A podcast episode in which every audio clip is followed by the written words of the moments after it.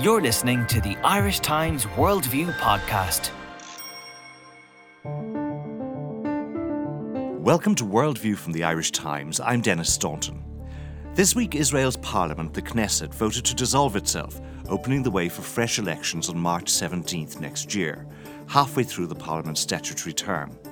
Prime Minister Benjamin Netanyahu called for early elections after he sacked the Finance Minister Yair Lapid and Justice Minister Tzipi Livni, the leaders of two of the parties in his coalition.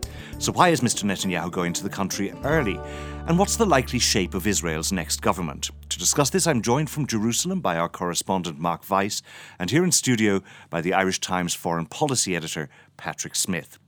Mark, can you tell us first why did Mr. Netanyahu call this election? Well, for about a month um, previous to last week's decision uh, to go to uh, an early election against March, the government had basically become uh, ungovernable. Um, as you know, all Israeli uh, governments are made up of a coalition between various parties. Um, this one managed to hold together for almost two years. However, the differences um, over the last few weeks became um, prominent. Um, added into this mix. We have bitter personal uh, rivalries uh, between a lot of the coalition heads. We got to a situation that basically any major initiative from one of the coalition partners over the last month or so would be blocked by another of the coalition partners uh, on every single major issue through economic, social change, the nationality, Jewish nation state bill. Nothing was moving. Uh, it had become intolerable, intolerable. The Prime Minister took the coalition heads together a few weeks ago and said we cannot go on like this. We need to, to compromise on all these major issues. Uh, things only got worse after that. Um, even the budget has been held up. Israel will not have a budget uh, by next year. Uh, and in the end, the Prime Minister basically had no choice. Um, uh, there was no way this uh, squabbling would stop. Mark, perhaps he, you could just take us through. Uh, there were five uh, parties in this coalition. Maybe you could just describe the political complexion of it, just uh, what made up this melange that was the outgoing coalition. It was a coalition of um, uh, from the right through to the centre parties. Um, unusually for an Israeli coalition, there was no no religious parties in this coalition. And for some, some analysts believe that's the reason uh, that it fell apart so quickly, because usually um, a prime minister can strike a deal with the religious parties, uh, pay them off basically what, what uh, on elements that are important for them, which is basically funding for their um, Jewish religious schools, and they will remain loyal coalition partners. Uh, as I said, they're not, they were not in the outgoing coalition. So we had a strange mix of the far right Jewish Home Party, supported um, very strongly by the settler movement in this country. We had the main party, the Prime Minister's Likud, and we had um, centre or even centre-left parties, Yesh Atid, um, by, uh, led by the Finance Minister Yair Lapid, and even Hatznua, the party led by um, a centre-leftist um, politician, Israel's former foreign minister Tzipi Livni. So there was a very, uh, and also, of course, uh, Avigdor Lieberman's party, uh, Yisrael Beitenu. So there was a very large discrepancy, for instance, on diplomatic issues, whereas Tzipi Livni, for her, she led the negotiations with the Palestinians, uh, aiming towards reaching a two-state solution. Those talks, of course, failed. And on the right within the coalition, there was parties that would never yield any territory in the West Bank. So it was a very strange mix from the beginning, and some analysts from the beginning said this coalition will not be able to stick together for a long time, and that's exactly what happened. So, as you were saying, uh, there were all kinds of factors to do with policy, to do with personalities, and to do with other rivalries. But one of the issues which uh, received a lot of attention, both inside and outside uh, Israel, was this uh, proposal for a, nation, a new nation state law. Could you explain what that proposal is? Well, Israel has always been an anomaly in the sense that um, it is a thriving democracy, as you know. Uh, uh, Israeli leaders will constantly boast that this is the only democracy in the Middle East. However, it, at the same time, it is a Jewish nation state, um, which discriminates in favor of Jews in many realms. The most obvious, I think, would be the law of return, which grants the right of any Jewish person anywhere in the world um, the right to immediately uh, come and live in Israel, uh, whereas that right uh, is denied people who are not Jewish. That's just one example. So it has always been um, a mix between the democratic element of Israel and the Jewish element uh, of the state of Israel. Um, Israel has no written constitution.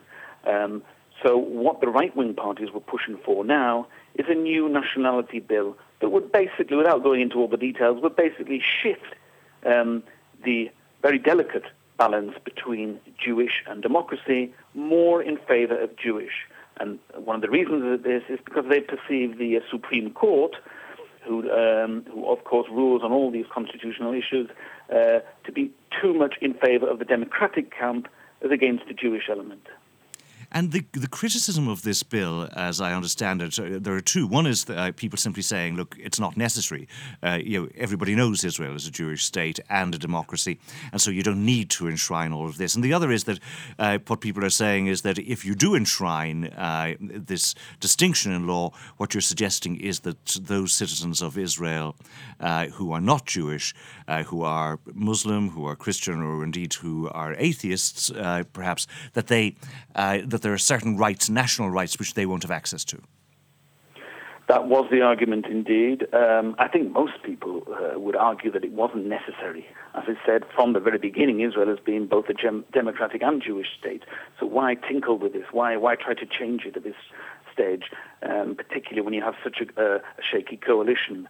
And the second point you raise is, that, yes, there were elements amongst Israel, Israel's minority whether it be Muslim, Druze, Christian, that say that argued that this uh, this new law would uh, turn them effectively into second-class citizens. One of the um, clauses in one of the proposals was to um, make Hebrew the only national language in this country. At the moment, Arabic is also considered a national language. Um, but it, it, very much depended on what the final wording of uh, the Jewish state bill would have been. There were a, a, few different versions floating around, and also very much would have depended on how the courts, uh, the judiciary, would have interpreted uh, any changes to the system. So, of course, with new elections, uh, no bill uh, was enacted. So at the moment, that's on hold. Paddy Smyth, how has this proposal been received outside Israel? Well, not not well. It has to be said that there's a whole series of of uh, issues uh, um, which Israel is at odds with uh, even those who regard themselves as normally as allies. Uh, it, it, it it's fighting with um, uh, the Americans and the, the, the Germans and the Europeans generally about the issue of settlements. It's fighting uh, with them about uh, a number of, of things, like the Iran talks, for example. And the national law was just one of those things which, which added to a list of grievances that uh, other countries had about what Israel was doing. They felt that it was provocative and dangerous and was going to make any, any kind of a potential deal with the Palestinians more difficult. Some of those who uh, favour this proposal have been saying that one of the reasons that it was necessary, uh, or that it is necessary, is because of the international atmosphere, that there has been a campaign of delegitimization of the uh, state of Israel as a Jewish state, that there's all this talk about a, a one state solution which, uh, which might uh, remove uh, or, or threaten the character of Israel as a Jewish state. Is that an argument that has validity? Well, I think it's largely in the, in the minds of the Israelis. It has to be said, and it's it's a, it's a tool of their their propaganda to suggest that, that there's a has been a, hardening of attitudes against uh, the idea of, of, of, a two-state solution. In fact, if you look at the statements of all of the international politicians who are concerned with the Israeli thing, uh, they keep reiterating their commitment to to, to a two-state uh, solution, and and keep warning that Israel is making it more and more difficult itself by building more settlements, for example, and, and that's that's the reality. Paddy, how will the uh, international community outside Israel assess this uh, outgoing government of Benjamin Netanyahu? Um, I think there is a sense that uh, over a number of, of issues, uh, th- that Israel has, over the last uh, couple of years, been less preoccupied uh, than ever with in any way placating international opinion. And uh, this is true, particularly, I would say, of, of its relationship with, with America, where the, the re- relationship with Obama, the Obama administration, is abrasive, uh, where Netanyahu has actually sided quite openly on a number of occasions with Republican uh, members of Congress, and that the international community, I think, is pretty fed up with with Netanyahu, but there doesn't seem to be much prospect of him being replaced. Uh, Mark Weiss, is this uh, election is it effectively a referendum on Netanyahu? I think so. Um, as I said before, there was no burning issues that forced uh, uh the prime minister to call new elections. In the absence of this, um, what we're looking at is, uh, I think, in the minds of most voters, uh, is the following question: Do you want uh, Prime Minister Netanyahu to serve a fourth term as Israeli Prime Minister? Uh, I think that's what most people will be, um, particularly the undecided voters, or, or, those wavering between different parties, or, or more significantly between different blocs, um, will be um, thinking when they go to the polls. Um, it's a very fluid situation at the moment. If you look at it on paper, the latest polls over the weekend, then the right wing and religious bloc has a clear uh, um, advantage over the left wing and centre bloc. Um, however, at the same at the same polls show that 65% of the Israeli public do not want uh, Mr. Netanyahu to serve a fourth term. So, if a credible alternative emerges during the election campaign, and people can see a real possibility of uh, replacing Netanyahu with someone uh, that um, is at least acceptable to them. Maybe not uh, someone they would normally vote for, but people who are fed up with Bibi uh, will look for any alternative. Then we may well see a surprise uh, as the election campaign uh, moves on. So perhaps we could just take a look at what uh, form that alternative might take. Israeli elections are always uh, interesting to watch, partly because of these shifting alliances that you have, and uh, quite often, for example, you'll have a new political party emerging uh, just in time for the election. What are we seeing as the possible alliances or the likely alliances as we head into the election period now? We have the classic uh, right wing and religious parties uh, forming a bloc together, um, making up about uh, just over 60 Knesset seats, according to the latest polls, in the 120 seat Knesset. That would be a small uh, majority. Um, we see Netanyahu's Likud party emerging as the leading party at the moment, although whereas Israel, for many decades after independence, was basically split between um, two main parties, Labour and Likud. Uh, that has changed, and we're now talking about um, five or six medium-sized parties. Um, we can predict, um, I think, a very significant development over the next few days or maybe next week. Tzipi Livni, who is, uh, as I said before, center-leftist, Israel's former prime minister, the outgoing justice minister. She leads a relatively small party called Hatnuah. According to the polls, this party will not even uh, um, reach the electoral threshold in the new elections. So she is currently um, involved in negotiations to joining one of the other parties on the left or centre. The polls, the, the interesting development I was talking about is that the latest polls from yesterday show that if Livni joins with uh, the Labour Party, led by um, Yitzhak Herzog.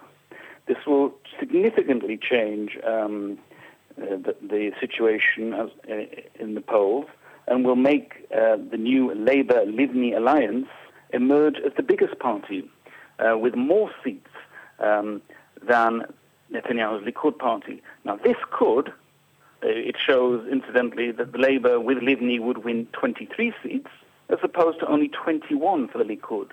Now, this could um, form uh, significant momentum that might be the big boost that the left centre camp um, needs. But of course, if the uh, let's look at those figures. Even if the the, the centre left camp uh, gets a boost, it also needs allies. Where would it find those allies that could actually put them into government? And we're not, we're not yet at the stage um, of a centre-left uh, alliance necessarily forming against government. It's all very premature, it's all very speculative, but uh, we're talking about the possibility, as I said, of emerging as the biggest party, momentum, and most critically, maybe leading to a shift of people who traditionally vote right centre, shifting to the left centre alternative. Uh, the other parties that would join such a Labour Livni coalition would be Meretz on the left and um, a couple of centre parties, uh, Yesh Atid, led by the outgoing finance minister Yair Lapid, and a new centrist party uh, led by a former Likud minister, a very popular minister, uh, Moshe Kahlon. He uh, significantly, very significantly, a couple of days ago said he represents um, Likud voters who do believe in uh, territorial compromise. So he could be a possible um, element that would join the left centre government. Such a government, of course, would need to court uh, the uh, ultra orthodox uh, parties uh, after the election. Um, uh, it is, and maybe even um, Yisrael Beitenu, led by Avigdor Lieberman, who is generally considered very right wing but is somewhat of a maverick in Israeli politics. And there's a lot of speculation that even he could join um, such a left center coalition, basically because um, of deep antipathy between him and Prime Minister Netanyahu. All of which suggests, uh, Mark, that this view that uh, people outside Israel tend to have about the Israeli electorate, which is that uh, it's been moving inexorably towards the right, that this may not tell the whole story. There is an element of truth for that. The Israeli electorate definitely has been moving rightward um, ever since basically the collapse of the Oslo peace accords.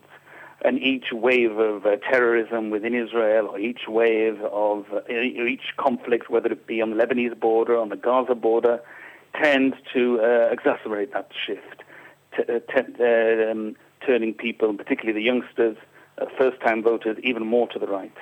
Uh, however, there are, as I said, uh, other elements involved. There is definitely a Bibi fatigue. People are a bit fed up of Netanyahu, want to change.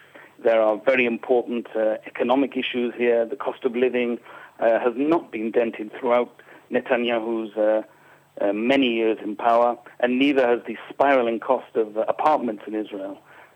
if the centre left can provide an alternative on those issues, then again, there may be this may be um, add momentum to a shift from Netanyahu towards other alternatives. Paddy Smyth. Yeah, I, I w- wanted just to ask you, Mark, about the, the Palestinians and their possible intervention. I, I know that there's talk of the, the Palestinians going to the United Nations uh, with their complaint against uh, uh, Israel at the moment, and that the, this will certainly annoy the, the um, Israeli leadership. Would it have an effect on, on the elections? I think uh, the Palestinian element in the elections is is less pronounced uh, at the moment than it has been in all last few Israeli election campaigns. Basically, because it's relatively quiet. The West Bank is relatively quiet.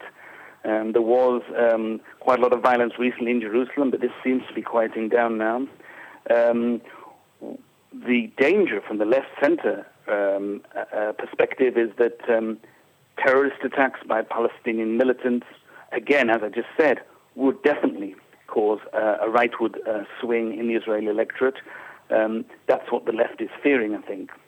There is another argument that says that uh, if that happens, if there is more violence because of the diplomatic deadlock, it may uh, that may show some of the electorate that Netanyahu can no longer uh, maintain his boast that when he is prime minister, uh, Israelis feel secure.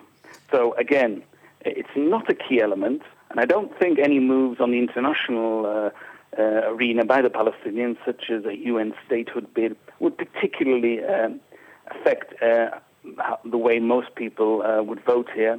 But uh, a resumption of violence definitely could, and has in the past. It was basically the issue that lost Shimon Peres the election uh, in the late 90s to Benjamin Netanyahu. And, uh, and Mark, if we were to imagine an alternative government to one led by uh, Prime Minister Netanyahu, let's imagine that this centre-left bloc was at the at the heart of this new government. What might we expect to see in terms of uh, the policies towards the Palestinians, towards the uh, peace process, and indeed towards the international community? Well, essentially, they would be much more uh, willing to negotiate uh, a two-state solution. They would certainly uh, advocate sitting down again and talking to the Palestinians. but um, and mm, would be more willing to make ter- the key territorial com- uh, concessions that are needed to reach a deal. However, um, that does not mean that peace would be any closer.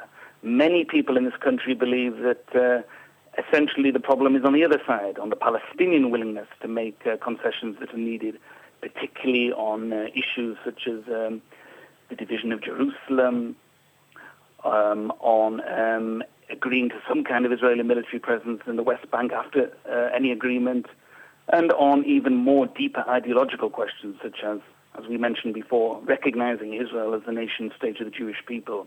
Unless there's significant movement uh, on these issues on the other side, uh, many Israelis would argue that it didn't really matter who is prime minister here because it takes two to tango, and there is a perception, rightly or wrongly, amongst many Israelis that um, the uh, Palestinian president, Mahmoud Abbas, is simply not strong enough, even if he wanted to make the concessions that are needed uh, to strike any peace deal with Israel. Paddy Smyth, the international community uh, has more or less made up its mind about Benjamin Netanyahu. Uh, he's been around a long time. They know what they think of him. If there were to be a change of leadership in Israel, do you think that would have any significant impact on the way in which Israel is perceived in Europe and in the United States? Well, I, I, think that there would be perhaps a renewed energy to to um, trying to get uh, peace talks going again, and it might cut across um, the moves which are spreading to to have um, the Palestinian state recognised by a number of, of, parliaments. We've seen Sweden already, but we've seen informal, non-binding votes in places like the Irish Senate and and uh, uh, in in Britain. I think certainly a a government in in Jerusalem that was um, in Tel Aviv that was more um, uh, interested in how the, the world perceived it uh, would would help uh, the, the, the diplomatic climate. And finally, Mark, uh, to what extent is Israel uh, and our Israeli voters concerned about how the international community perceives them?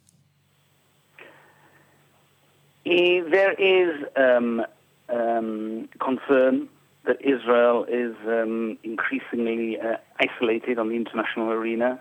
Um, that uh, more and more European parliaments, for instance, are accepting, voting in favor, recognition of a Palestinian state, even though on the ground it makes little difference. Um, I don't think Israelis want to be um, uh, considered some kind of pariah state. Israel trades very heavily, of course, with Europe and the rest of the world. Uh, there is a fear that uh, continuing settlement activity would uh, only uh, increase pressure uh, international in international countries for a boycott on Israeli products, etc. Um, so that's problematic. But it's not a burning issue for Israelis, it must be said. Israelis will put their own security at the forefront, and if they believe that um, it's not the right time now to hand back parts of the West Bank because of the turmoil in the whole of this region, of the violence on all Israel's borders, and the fear that um, Islamic militants will seize control of the West Bank, um, I think that would be a much more significant um, factor in Israeli decision making than um, unease or outright opposition amongst the international community. Mark Weiss in Jerusalem and Patrick Smyth here in Dublin. Thank you. And that's all from this edition of Worldview. You can find more on all our stories at irishtimes.com, and you can contact us at worldview at irishtimes.com. But from producer Sinead O'Shea, sound engineer Gary White, and from me, Denis Staunton, goodbye.